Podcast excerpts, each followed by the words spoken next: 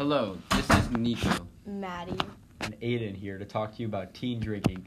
Teenagers are curious. They want to explore and do things their own way. But pressure to fit in might make it hard to resist alcohol if it seems like everyone else is trying it.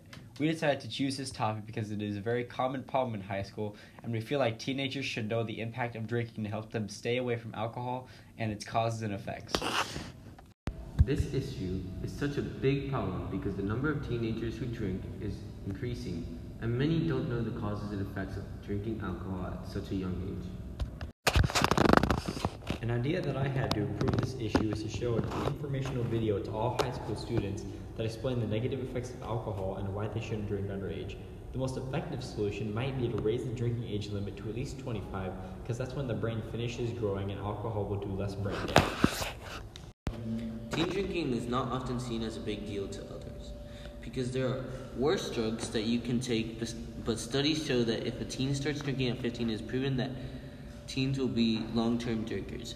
This can also cause them to get in trouble with the law and with their family. This issue should be addressed because teenagers are not as well as informed as they should be. Alcohol impairs judgment and decision making, and teenagers can make bad decisions like choosing to drink and drive while intoxicated, which can cause a car crash or a DUI arrest. Alcohol affects teenagers especially with their developing brains, but frequent excessive drinking, drinking will begin to take a toll on a person's personal life, relationships, schoolwork, and possibly professional goals down the road.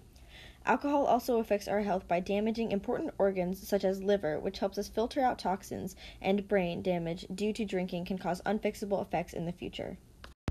People can get help to quit drinking using rehabilitation centers, or they could go see a support group like AA, which stands for Alcoholics Anonymous, but teenagers have less options. Teenagers can be put in inpatient or outpatient rehab programs based on how dependent they are on alcohol.